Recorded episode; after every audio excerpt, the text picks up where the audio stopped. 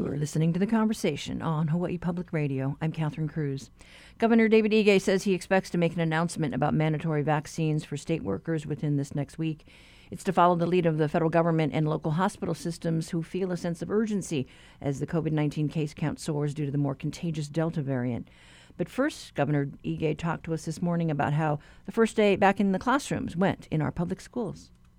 Well, certainly things seem to be going as planned. As you know, uh, Catherine, we're committed to returning students to in person learning. We did learn a lot. Uh, public schools all across the state uh, learned a lot, and actually across the country about those kinds of practices that can keep our children healthy and safe. And so we're prepared. Uh, we do know that the students learn best uh, in in-person setting for the most part, and you know we're committed to ensuring that our you know our children can get back to the learning that they are used to.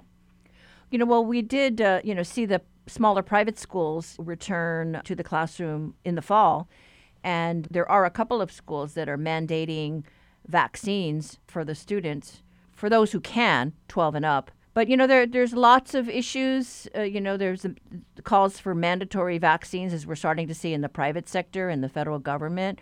Um, where are you at on that with state workers? We are uh, looking at uh, the federal program and evaluating um, a mandatory vaccination program for uh, state workers as well. So, you know, we probably will be making a decision in the next week or so, uh, if not sooner as far as getting the state workers back in office, I know there are already a number of, uh, you know, those essential workers uh, that have been out there throughout the pandemic, you know, on the front lines, you know, the Labor Department included, you know, processing all those uh, unemployment claims. What kind of plan do we have to tackle the backlog of, you know, public services out there? We are looking to staff up as required. We have been, um, since April, we started planning for returning workers uh, to the office, and all the agencies had developed plans to get back uh, to uh, being in the office on a regular basis. Um, we are updating our telework procedures and regulations uh, because we do know that telework will probably be part of the options for state employees going forward. You know, we, we know that uh, many were able to, you know, complete 100% of their responsibilities uh, through teleworking. And so we recognize that that um, should become part of uh, the options for state employees. We are staffing up uh, specifically for unemployment insurance you know, we've authorized Ann Pereira Stacchio um, hiring uh, staff because we do know that we will continue, you know, throughout this pandemic to have higher than usual unemployment numbers. Uh, and we are targeting to get back to uh, DLIR taking in person appointments uh, beginning September 7th. So, you know, uh, planning is underway to reconfigure offices if necessary and really ensure that we can get back to face to face discussions and conversations for the UI office so that people can get their claims resolved. And what kind of conversations are you having with the uh, government unions about that? You know, we've we've started discussions about the vaccine mandates and about just generally uh, we do know that uh, state government will look different uh, moving forward throughout this pandemic. And so, you know, we continue to, to share information and plans. You know, they uh, have uh, been involved with some of the review of the telework policies and, and those kinds of basic agreements, trying to ensure that, you know, we, we do have the discussion about uh, telework and uh, other changes that we expect in the workplace. You know, we did see the uh, hospitals step up uh, to mandate vaccines for their workers in the next month or so. You know, because they they need the lead time, right? If you've got the two shots, you want to make sure that everybody's got that immunity up by a certain time. Everybody's waiting for the uh, uh, full approval by the FDA. I mean, it, do you see making some announcement before that becomes official? We are certainly evaluating that, Catherine. You know, we are looking at what the federal government uh, did and, you know, some of their um, programs and how they've implemented. We have had discussions with the healthcare industry as they were working through their policy changes. You know, clearly we anticipate full approval of the vaccines, but you know, the federal government proceeding uh, without full appro- approval at least, you know, lets us know that they feel like they can uh, proceed in that manner. At first, we were waiting for full approval, but part of that is the situation that we're facing. You know, the Delta variant is uh, different than the, the original COVID 19 virus and the, the other variants that we've seen. Uh, and so it's a different situation. As, as you've heard all of the discussions from CDC and, and elsewhere, the more we learn about the Delta variant, uh, the more we recognize that it's different. Um, and uh, we're glad to see that the vaccinations are all effective against the Delta variant. Uh, but we do know now that um, those uh, who are vaccinated can still get infected typically they have very very mild cases and you know it, it even seems more like a normal flu. And they might think that it's not covid just because it's so mild. Uh, but we also know that they can infect others. We we know that 97% of the cases that we're seeing right now are in unvaccinated people but there are a, a, few unvaccinated people and, and they can spread the virus to others. The Healthcare Association of Hawaii, you know, seems to believe that we need to have this sense of urgency about getting as many people vaccinated just given the, the hospital census, you know, of those that are in the ICU and, and are being hospitalized because of the Delta variant. We agree. We watch those numbers uh, every single day. You know, the high case counts that we're seeing you know, and we're 10 days plus of triple digit uh, new cases, and, you know, it's been over 300 for much of the last week. That certainly is a major cause for concern. We know that the case counts are a leading indicator to the hospitalizations, and we do expect to see an increase in hospitalizations about a week uh, to 10 days uh, after. So that's a concern for everybody you know, we're working with the Healthcare Association of Hawaii. The uh, hospitals and the facilities all across the state are implementing um, surge planning, you know, looking at what they can do to increase capacity of ICU units uh, as well.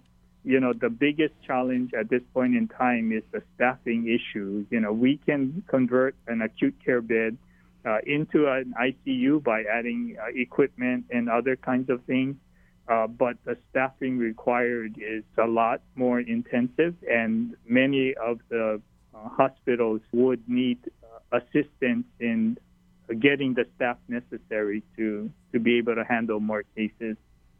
And we understand that you know HI-EMA uh, and the health department is working with them on a, on a potential ask for that extra support uh, that that could be you know in the triple digits. Yeah, we, we certainly uh, have been working with HI-EMA as well as FEMA on identifying what the needs are. We have initiated uh, discussions. We have a team here from the CDC that is helping uh, look at uh, what we're seeing in the surge, the data that we're seeing, and helping to develop strategies about how we can stop the, the increasing numbers and, and really turn the tables on uh, the virus and really start to see a reduction in the number of cases moving forward. We understand that in order to manage the cases, we've got to do uh, more testing and contact tracing as we get into these face to face settings, whether they're in the classroom or in the office. And I know there was talk about the expired tests and waiting for some federal okay to use those. Uh, any word on that? Yes, certainly we are receiving authorization for the test kit. There is a procedure that uh, will allow us to ensure that they're still valid and usable. And so uh, we continue to do that on a continuous basis as test kits um, hit the expiration date. We are working to test them to make sure that they're still uh, usable and uh, can identify the illness in those who are tested. Uh, and so far, it's been going well. You know, we have been able to extend the shelf life of those test kits. There's just a lot more options, uh, Catherine. I think you've seen, you know, there's a lot of new antigen tests that can, you know, give us a result in 15 minutes. Uh, without any special equipment. You know, there's other point of care test instruments that have been distributed to all of the congregate uh, living facilities, the long term care facilities, the jails, all now have rapid testing available uh, so that um, we can test uh, individuals who might be symptomatic and get a, a, test result in 15 minutes or so. And, you know, that will be helpful in identifying disease and really being able to isolate and quarantine uh, individuals who become sick. There's been the development with President Biden on the uh, evictions, the moratorium evictions, just you know in those areas where maybe there might be higher case counts. How are you looking at that? You know, we are uh, looking at um, what the specific um, program is from the CDC and seeing how it uh, may apply here in the islands it's uh, not exactly clear. So we're we're working to get more information. You know, I do believe that we will be proceeding with ending the eviction moratorium here. We do have rent assistance programs available in every county, and you know, would certainly encourage a tenant or a landlord who ha- has a tenant that has fallen behind in their rent payments to really apply for the rental assistance programs. You know, they are all up and running now and staffed appropriately, and we are definitely uh, able to make a determination a lot quicker than uh, we did in the very early days of the program. And so I would encourage both landlords and tenants to uh, make an application. Uh, the new law does require um, mandatory mediation, and so you know, we will see when the moratorium expires, you know, those that those landlords that would want to proceed with eviction, you know, the tenants will have the opportunity to have an independent mediator listen to the concerns and uh, hopefully facilitate a workable solution to everyone. That was Governor David Ige talking with us this morning. He says he expects an announcement within the week about whether or not there'll be a mandate on vaccines for government workers.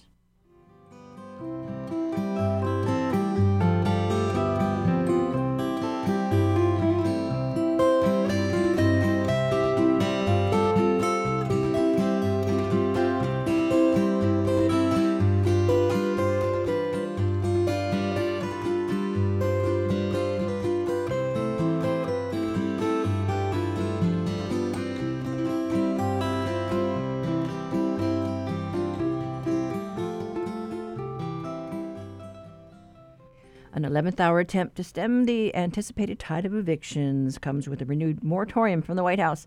Retired professor of political science Neil Milner is in the studio today to talk about the impacts that evictions might have on our health. Good morning, Neil. Good morning. so, yeah, this new development yesterday. Yes, the new development, which may not necessarily work either legally or administratively, both of which are important essentially gives a 60 day grace period to evictions because the eviction moratorium would have effectively ended this Monday. What this does, if it gets through the courts, and there's reasons to think why it won't, it just puts everything on hold. So when the governor said we have a program in place, that program stays in place, but it is not yet set that whole mediation program is not going to have to worry for the next two months very much because there will be, if it stays, a moratorium. Right, and, and the concern is that uh, you could put this stay in in the areas where there could be, you know, hotspots, high, high clusters. Well, that's yeah. The, the, I mean, we don't want to go too far down the legal rules, but the way I read the justification for this for hotspots, and what I've read is that almost everywhere becomes a hotspot. If everywhere becomes a hotspot, and this case gets to the conservative uh, majority on the Supreme Court, it's likely to run into the same difficulty that the conservative judges said before that the the, the delegation is too broad and that it's not going to it's not going to get through. But it is an it's a very important step to try because first of all there wasn't anything else and Joe Biden just about said we're never going to get away with this and then decided that it, w- it was worthwhile.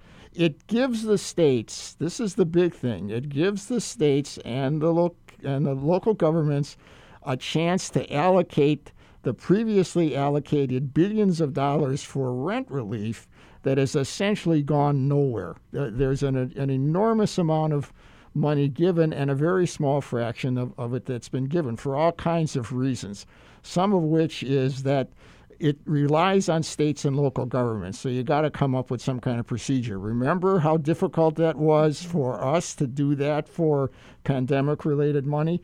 The second thing is it, it, it, it involves paperwork. It may even involve online applications and involves people, both landlords and tenants, because we're not talking about you know, McScrooge Duck's First National Bank here. Most of the landlords are small landlords. It requires a kind of understanding of process that's not very easy to do. It's on government to break through that. That's when government's supposed to be there. But the reality is, we haven't been able to give out that money, which would make a big difference. I know uh, early on, uh, a lot of those providers that were working through the process were saying, you know, they're scratching their heads. We're like, uh, they're like, well, may- maybe those landlords weren't uh, declaring the money. You know, they were just renting and and and, sure. and not putting in other taxes. But you know, we've gone through. The, if you think about people, people who are not used to dealing with government, or a better way of putting it, people who don't have to deal with government in order to survive, which is essentially people like me and, and others like that.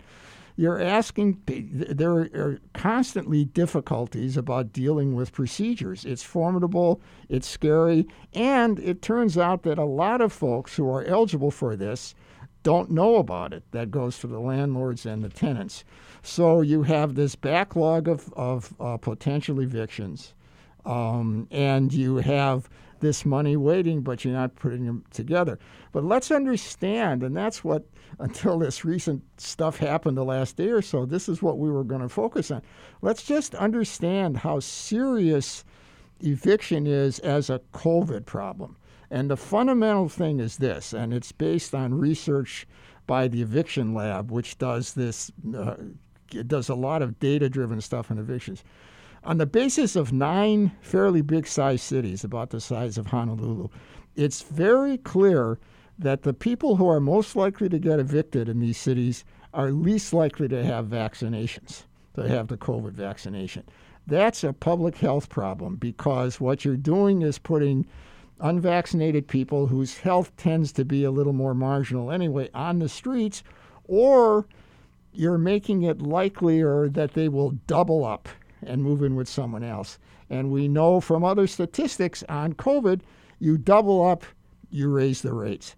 And this has had a significant effect on, uh, on COVID fakes. So you have a public health crisis potential that, as one doc described it, a perfect storm. You have a, you have uh, the Delta virus, you have the uh, people who are more less likely vaccinated, and then you had the end of the moratorium. Well, now you got a temporary reprieve on the moratorium. But we still are going to have that same significant problem of getting the money out. And of course, the broader problem of evictions and rentals and affordable housing is layered all over this. Yeah, and you know, we, we did hear from uh, some listeners, some landlords who said, you know, uh, it was a little disconcerting to get these calls from these groups and, and they're asking for our taxes and you know we don't trust them and sure so you yeah. know there was this back and forth about well you know was this was the the system set up properly and you know was it clear to the parties that were, were being contacted you know what this was all about yeah if for people who don't have to go through this like me remember what it was like to fill out that financial aid form for your for kids college, when yes. they were going to college it drove me up the wall Yep. uh, and my son who's a highly educated person and a writer when he had to apply for Obamacare, it drove him crazy. He had to go get somebody to help him. So you always have to keep that that kind of thing in mind to understand you know what's what's going on here. Giving away money is not necessarily so easy. Right so so the the question is so what do we do now you know? I mean we've got this deadline that's looming you know maybe a reprieve or not depending what the courts decide Uh, but it's a head scratcher as to how you get that money out. Well, the first thing I would do if I were now about to have lunch with the governor, which I'm not, is to say, you say you got this thing in place that works better now. Tell me more about that. You know, tell me more about the details, how you now say you can allocate the money faster. Tell me about what kind of outreach you're doing to um, make landlords and tenants aware. By the way, if you want to read a really interesting piece on landlord tenants and evictions, uh, it's a very focused piece in today's Washington Post about a small landlord and his tenants. It's it's uh, a wonderful human interest piece, and you learn a whole lot about this process that destroys a lot of stereotypes. So, um, gosh, so we're we're in the uh, the situation the fix that we're in now, uh, and yeah, but how else do we reach? The well, people? you know, messaging is is is very important. I don't. It, I'm not an expert on messaging.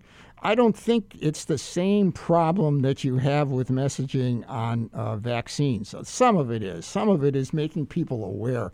The vaccine um, argument is much more ideolo- against vaccines. It's much more ideological. It's much more formed. There's much more reinforcement on social media. Th- this is about people who, to some extent, are clueless, feel like they're ineffective, and face a kind of procedure that's pretty tough. There are easier ways to give away money. For sure, you can give away money. Uh, the downside of that is that is that you open up the sieve too widely, and that people who don't deserve it. Uh, and when we give away money, we're always trying to find that balance. In welfare, it was always keep people from getting money who didn't deserve it, and you had very complicated procedures. But that's that's the problem, and I, and I don't know how the state is going to address it. But that's what the problem is. Yeah, I know. It just just the whole thing with vaccines. You know, you had the the fear factor. Sure. And then you have the enticements. but I, in this case, I don't think it's a fear factor. It's yeah. a knowledge factor. It's a it's an efficacy factor. Thinking that you can surmount the difficulties there, um, and it's. Um, a message factor. Yeah, we'll see what happens uh, yeah. after next week. But thanks so much, Neil. You're welcome.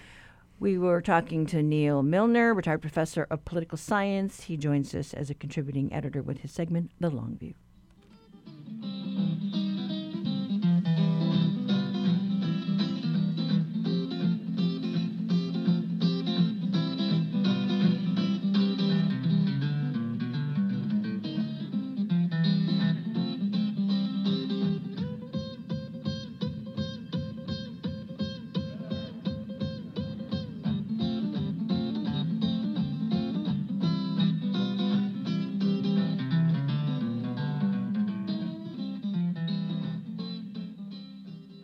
Support for Hawaii Public Radio comes from the Shidler College of Business at UH Manoa, offering Master of Science programs including finance, information systems, marketing, and more. Shidler.hawaii.edu. When gymnast Simone Biles cited mental health as the reason for withdrawing from almost all her Olympic events, Harry Edwards understood exactly what she meant. Between the fear of black advancement in the white mainstream, the aspirations of black society that are placed upon the shoulders of athletes. That's a lot that the white athlete doesn't have to deal with. I'm Meghna Chakrabarti. That's on the next On Point. Beginning this afternoon at 2, following the world. Support for Hawaii Public Radio comes from ProService Hawaii, offering advice to employers on managing business challenges due to the coronavirus. More at proservice.com slash COVID help or by calling 808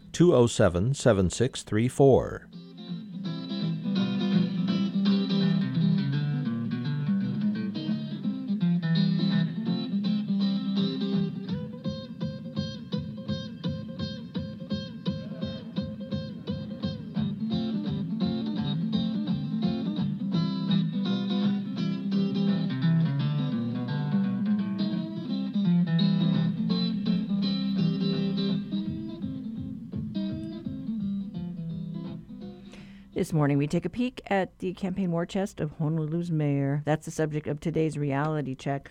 Honolulu Civil Beat reporter Christina Jedra on the line today. Good morning. Good morning. So, yeah, the mayor collected quite a bit of cash. Yeah, the election may be over, but the money does keep flowing for politicians at all levels of government. I took a look at Mayor Rick Blangiardi's report this week, and he brought in a significant haul $639,000.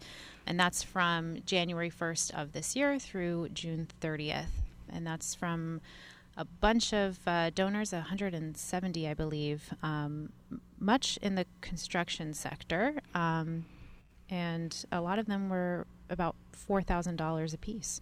Yeah, I mean, it is interesting because just in the first six months of him being in office, uh, so where'd all this money go?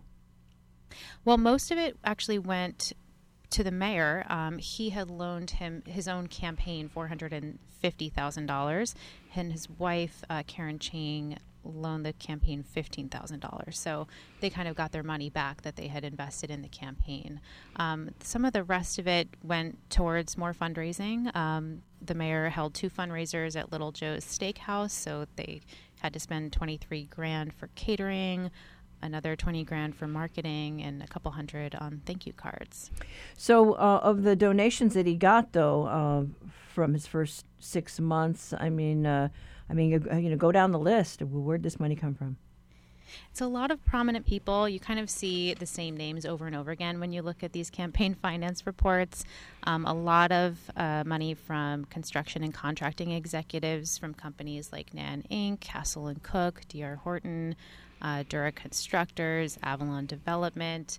Some company employees were particularly generous. You see a, a lot of donations from their employees. Um, those include the McNaughton Group, RM Towill, uh, and Royal Contracting, as well as a few others. Okay, so lots of uh, uh big uh, construction companies, uh, engineering companies. Um, and and I know I've seen some criticism that oh the, some of these folks are you know pro rail and they want the project to continue.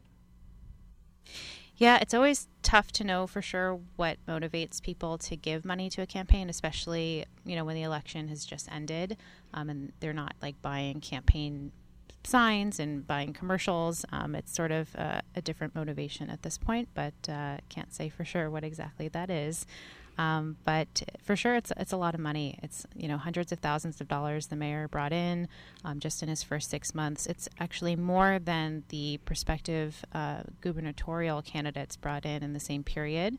Um, my colleague Blaze Lovell took a look at those candidates' campaign reports. Um, so Lieutenant Governor Josh Green, for example, raised uh, more than four hundred thousand um, in that period from January through June, um, and former Mayor Kirk Caldwell brought in a little bit over 9,000.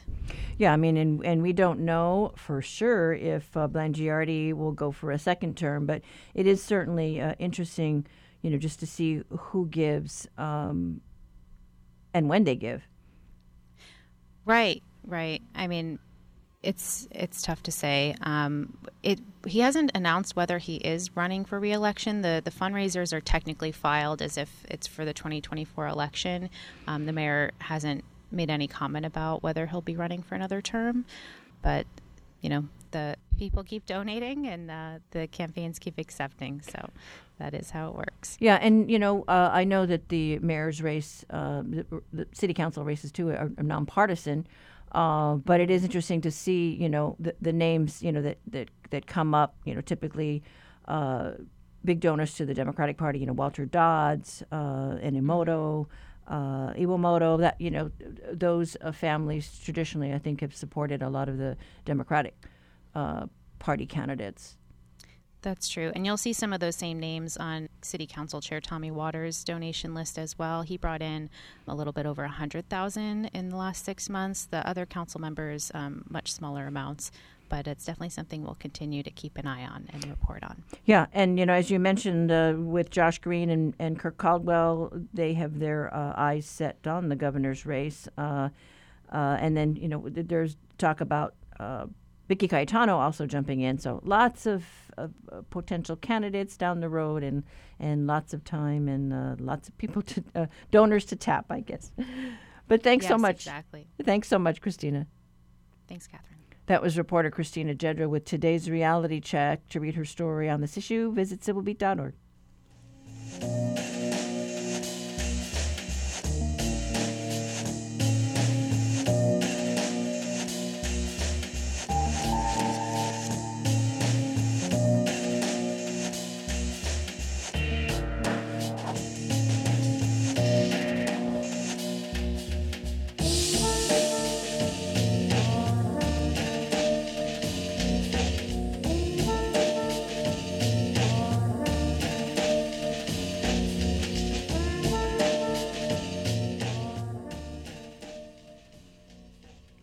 Molokai Hawaiian homesteaders have been battling the state for recognition uh, of their water rights for more than 30 years. HPR's Ku'uwehi Hiraishi has been following this story and joins us with this update. Good morning. Good morning, Catherine. Uh, yes, on Molokai, uh, after nearly 30 years of sort of litigation with the State Commission on Water Resource Management, uh, the Commission actually did approve uh, last week uh, the allocation of about a half a million gallons of water a day from the Kualapu'u aquifer uh, to be used for current and future uh, homesteaders there on Molokai. And so part of the battle uh, was involving, under the state water code, the DHHL or the Department of Hawaiian Homelands uh, is given first rights to water, meaning they have sort of this prioritized dips, if you will, on the water that is there uh, before, for example, private uh, companies go in and take their share. Uh, but since 1993, uh, the Water Commission really struggled to uphold that that right, and so there were about 200 to 300 homestead families in the area who were awarded lots but could not move onto those lots because uh, the department could not guarantee that there would be sufficient water, right, for for living uh, in this area. So it wasn't until uh, July of this year uh, that that right uh, was was recognized, and uh, we spoke to Ho'olehua Hawaiian Homestead farmer Glenn Tevis, who's really been there from the beginning. And he says this this opens up the opportunity not just for those hundreds of families to get onto land that they were already awarded, but it could mean additional homesteading opportunities on Molokai and possibly uh, statewide. Here's Tevis. Hawaiian Homes has a lot of other areas that will need to be requesting for water. You got Honokawai and Nui on Maui. You got areas um, on the south shore of Kauai. You got um, Anahola expansion. You have a lot of areas that Hawaiian Homes will request, be requesting for water and we cannot allow this to happen again. It's bad enough trying to get homesteaders on the land, but you get them on the land and you can't get water. This is just totally ridiculous. So what happens So, uh, now? should- you, you Oh, know, go we- ahead. we've got this decision from the commission to provide more water. Uh, you know, what's the next step? So the next step is uh, there are also competing applications for that same aquifer. Uh, not competing at this point, but uh, others. Uh, so Maui Department of Water Supply uh, to supply water to county for county needs, and also Molokai Properties or Molokai Ranch, which has been a, a large user of water since uh, the 90s as well. In fact, uh, a competing factor at the time that that DHHL went ahead and tried to have this additional water set aside for homesteaders uh, was Molokai Ranch, who also put in a request uh, for water from that aquifer. And so the commission really struggled over the last couple of decades to try to balance those uh, what seemed like competing interests. Uh, but time and, and time again, the state Supreme Court uh, sided uh, with homesteaders and, and with DHHL in trying to uphold that first rights to water. So the State Water Commission has said that they will be taking up the applications from Maui County uh, Department of Water Supply and also Molokai Ranch.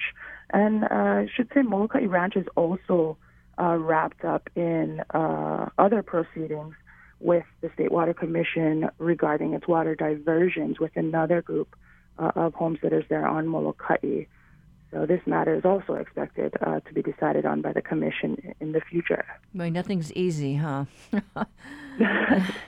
No, and, and I think, um, you know, something to point out that makes this particular situation unique uh, is that in many cases, for example, the recent court ruling on um, Maui for Alexander and Baldwin, uh, its water diversions, um, that in this case the commission has um, struggled for a while, but is taking a more proactive approach uh, to managing and making sure that these these water rights are upheld. And I think that's something that, uh, while it did take time, uh, is really uh, perhaps signifying a, a break from from the past, where everything needs to be checked by the courts, and perhaps the commission can can take that step and, and um, make sure that things happen uh, sooner. Yeah, I mean it is complicated, right? Striking that balance. Uh, you know, we've yet to hear from uh, uh A and B uh, um, or uh, Mahi Pono about the al- water allocation there. Mm. you know, but obviously a win on Maui for the small far- farmers, the taro farmers, on that right. on that court decision from Friday. And I think there's still more proceedings, even with DLNR.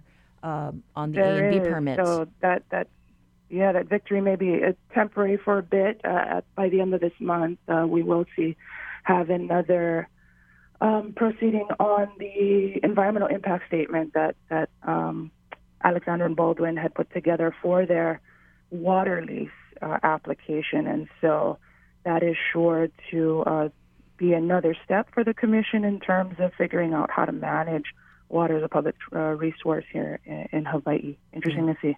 Yeah, complicated issue, but very important issue um, for so many people across the state. Thank you so much, Ku'uwehi. Yes, Marla. That was HPR's Ku'uwehi Hiraishi. Find her stories online at hawaiipublicradio.org.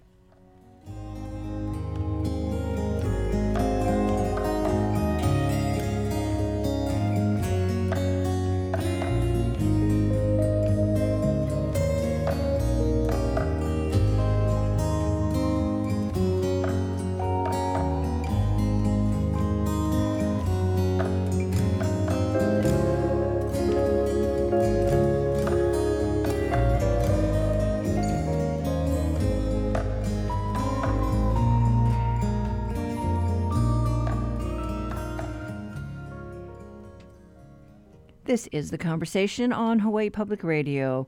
We are in the forest training our gaze on a hardy game bird commonly found on the Big Island, Maui, and Oahu. First introduced in the 1960s, the bird's breeding system has undergone a radical change in the islands. University of Hawaii at Hilo professor Patrick Hart fills us in on the polygamous, yes, polygamous uh, Kalij pheasant. And mahalo to the Macaulay Library at the Cornell Lab of Ornithology uh, for the calls heard in today's Manu Minute.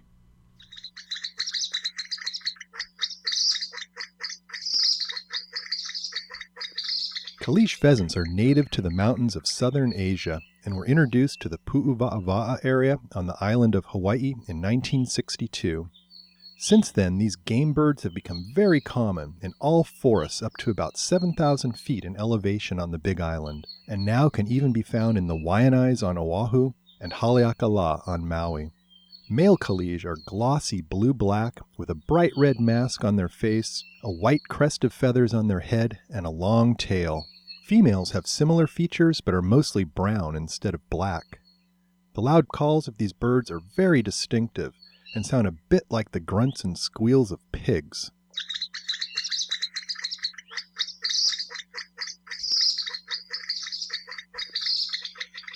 Kalij love to feed on fruits of a variety of plant species, and unfortunately are known to spread invasive plants such as banana poka, strawberry guava, and clidemia into our native forests, with many of these species outcompeting the native plants over time. Kalij pheasants are known to be monogamous in Asia, but in Hawaii, recent studies have shown that their breeding system has changed to polygamy, with one female forming long term bonds with up to six males. These males all cooperatively help the female at the nest, apparently because there's now so many Kalij in our forests that there just aren't enough available territories for them to be monogamous anymore. For Hawaii Public Radio, I'm Patrick Hart from the Biology Department at UH Hilo. Support for Manu Minute comes from Forest Bathing Hawaii, offering guided walks to reconnect with the natural world in person at Lyon Arboretum for individuals, private, and corporate groups, and virtual walks gifted to frontline workers. ForestBathingHI.com.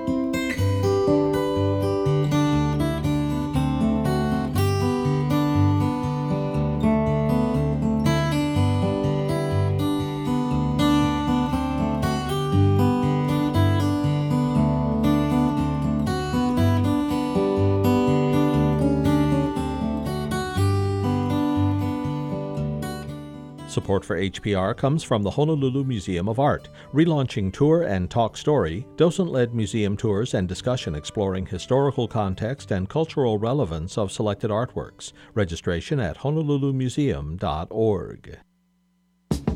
Hey, it's Courtney Thomas from the membership team here at HPR. We're currently conducting a survey of all our station listeners and members. Your input guides the station and helps us plan for the coming months and years. So if you haven't already, check your email inbox for the survey link or head to hawaiipublicradio.org/survey. Your input really helps guide this station. And as always, mahalo for your support.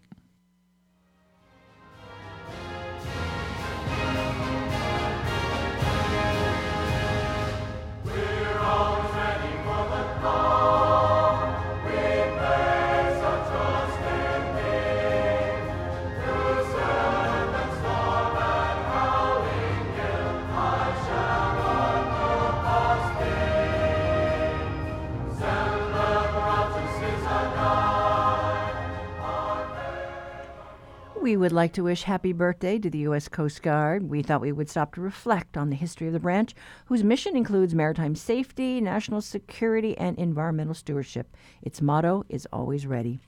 Gary Thomas is the executive director of the Foundation for Coast Guard History. He tells us the Coast Guard's presence in the islands is said to date back to the 1800s. Thomas, a retired commander in the Coast Guard and chief of electronic navigation, was fortunate to live at the Diamond Head Lighthouse as the spouse of the retired Rear Admiral Cari Batson Thomas. She was a Coast Guard commander of District 14, which covers the Pacific and is the largest area of responsibility for the Coast Guard. We reached out to the D.C. area where the couple lives now to reflect on Coast Guard history and the ties to the Omega Station and the controversial stairway in the Ko'olau mountain range. Here's Gary. It is the 231st birthday of the Coast Guard. The Coast Guard tracks its birthday to the signing of a law uh, crafted during the first Congress, which included authorization and appropriation for 10 cutter-rigged sailing vessels to enforce Coast Guard customs.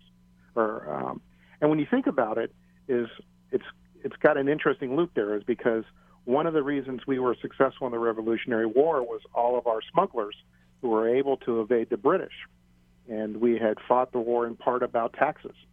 And so we won the war, and the first thing we realized we were deeply in debt and that we needed to enforce customs. And suddenly, some of the people who were heroes for evading the British blockade were now being asked to pay taxes on what they were bringing in. And so, those first 10 cutters were what was supposed to be the enforcement agent for the customs and treasury, and they became the basis of the Coast Guard that we know today.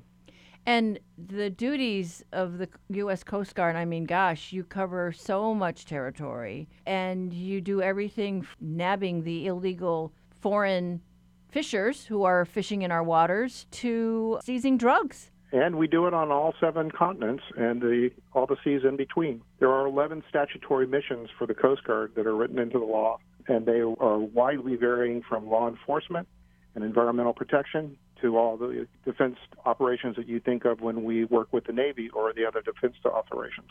You know, you have a, a unique perspective here in Hawaii because you lived here and you can appreciate the Coast Guard history out here in the Pacific. One of the things that we want to spotlight is uh, the Omega Station and the Coast Guard history behind what is now known as the Stairway to Heaven. So, recap for us what that part of history is about. So it goes back to base roots is World War II when the Navy established a uh, communication station in the same location. Uh, they needed to be able to talk to their submarines that were deep in the Pacific, thousands of miles from Hawaii.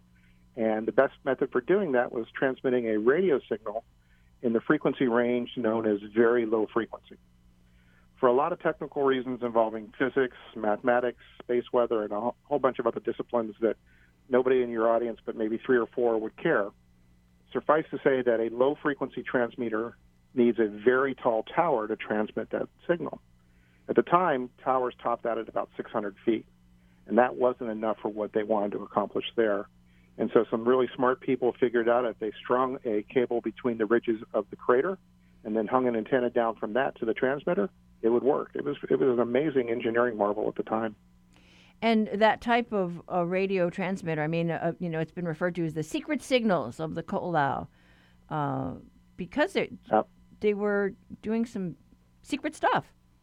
They were, and it was interesting is because the choice of low frequency means that the submarine could listen to the radio signals underwater without having to come above surface where they became vulnerable. And so, as years went on after the war, uh, the Navy didn't need that radio transmitter station anymore, but they had begun testing a new radio navigation system called Omega. And Omega used similar very low frequencies and had a need for a very tall tower that the canyon represented.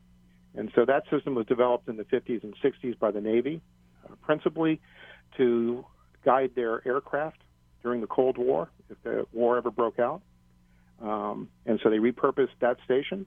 Coast Guard got involved with it, and in the early 70s, the Coast Guard moved in and began operating the system in 1975.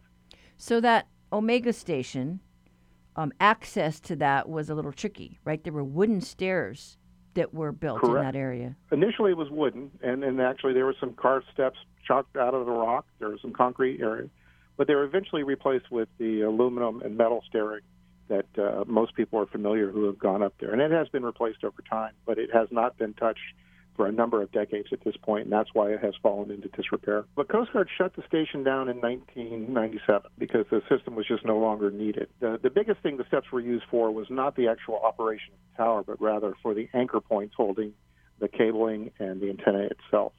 And so, as they no longer needed the system, they took down the wire antenna hanging from the cable and everything else, and then just had no need for it at that point and didn't put any scarce resources into maintaining uh, Stairway to Nothing from a Coast Guard perspective.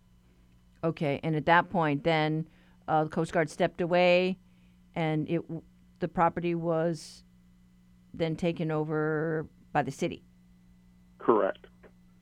And before that, the Coast Guard over uh, over some earlier years had allowed people to go up if they signed a waiver. That was kind of an acknowledgement of what the local community wanted to do by the local commands. Later on, that was stopped because the Coast Guard realized there was a pretty significant liability to people getting hurt up there, and uh, they didn't want to have people being sued, or the federal government being sued by anybody who got injured. So, gosh, yeah, I mean, nobody knew at the time that with social media and all that the stairs would become this destination. I mean, to some it was an attractive nuisance, but to recreational hikers, I mean, some of those vistas just can't be uh, enjoyed anywhere else. Absolutely. I mean, and, and to the Coast Guard lawyers, that term "attractive nuisance" is the key thing. Is that it draws people in there because it is such a spectacular view. And Hawaii is not unique in that regard, is because there were eight stations around the world, including several that were towers that were 1,200 feet tall. And in LaMoure, North Dakota, I just spoke with somebody at a Coast Guard reunion who lived there. And that was a sense of pride for them, this 1,200 foot tower. They had the Omega Hotel, the Omega Plaza in the city. There was an Omega room in the restaurants. So it's not unique to Hawaii that there has been a local community really proud of what that represents. The Omega stations went away because GPS came That on is the scene. That's correct. Yep. That, that's the main reason. And there was also, at the same time, there was another radio navigation system that the Coast Guard also operated called Loran C. And, and there was no need for three systems. By that point, the Navy wasn't using it. It was mostly civilian ships and civilian aircraft. So, gosh, as the future of the stairs gets debated, I've never been up the stairs. I don't know that you have.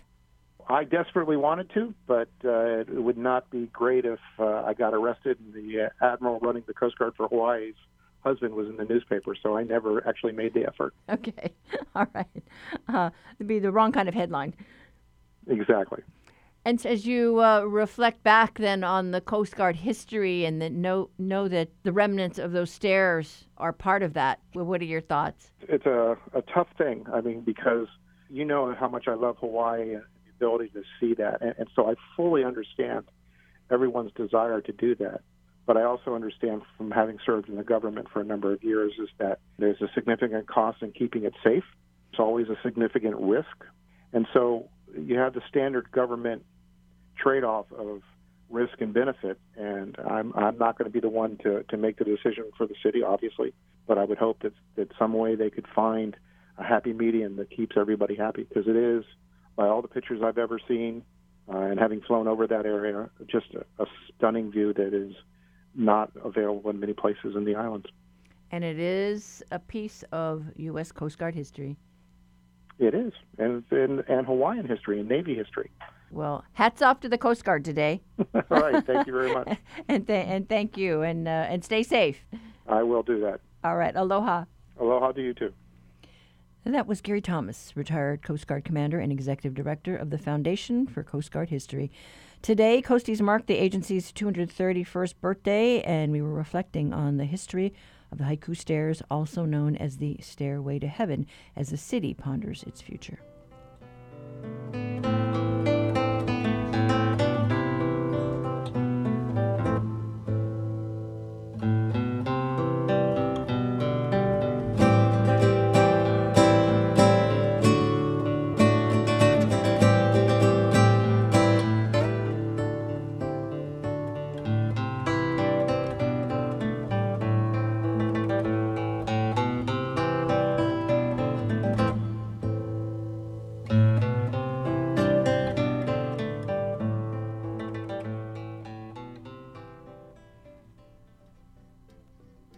We are all out of time. Up tomorrow, we hear about uh, how the Friends of Haiku Stairs was first formed. More than 30 years later, the future of the Kapu Stairway could come to a head. What do you think about mandatory vaccines or the Stairway to Heaven? Are your children happy or scared to be back in school? Leave your feedback on our talkback line, 808 792 8217. And if you want to listen back to something you heard today, find our archive shows online. I'm Catherine Cruz. Join us tomorrow for more of the conversation.